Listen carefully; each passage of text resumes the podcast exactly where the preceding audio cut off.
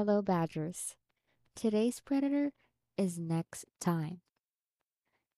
Tomorrow is not guaranteed, and even that might be a stretch.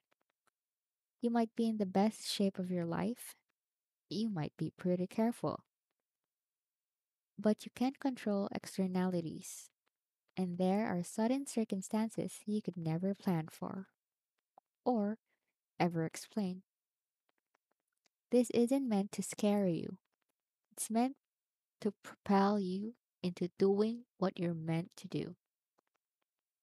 Writing that book, recording that clip, performing that piece, going on that trip, visiting that loved one, forgiving that person, embracing that person.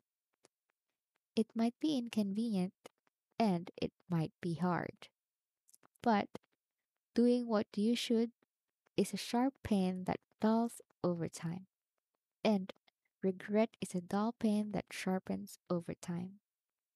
What are you attacking today?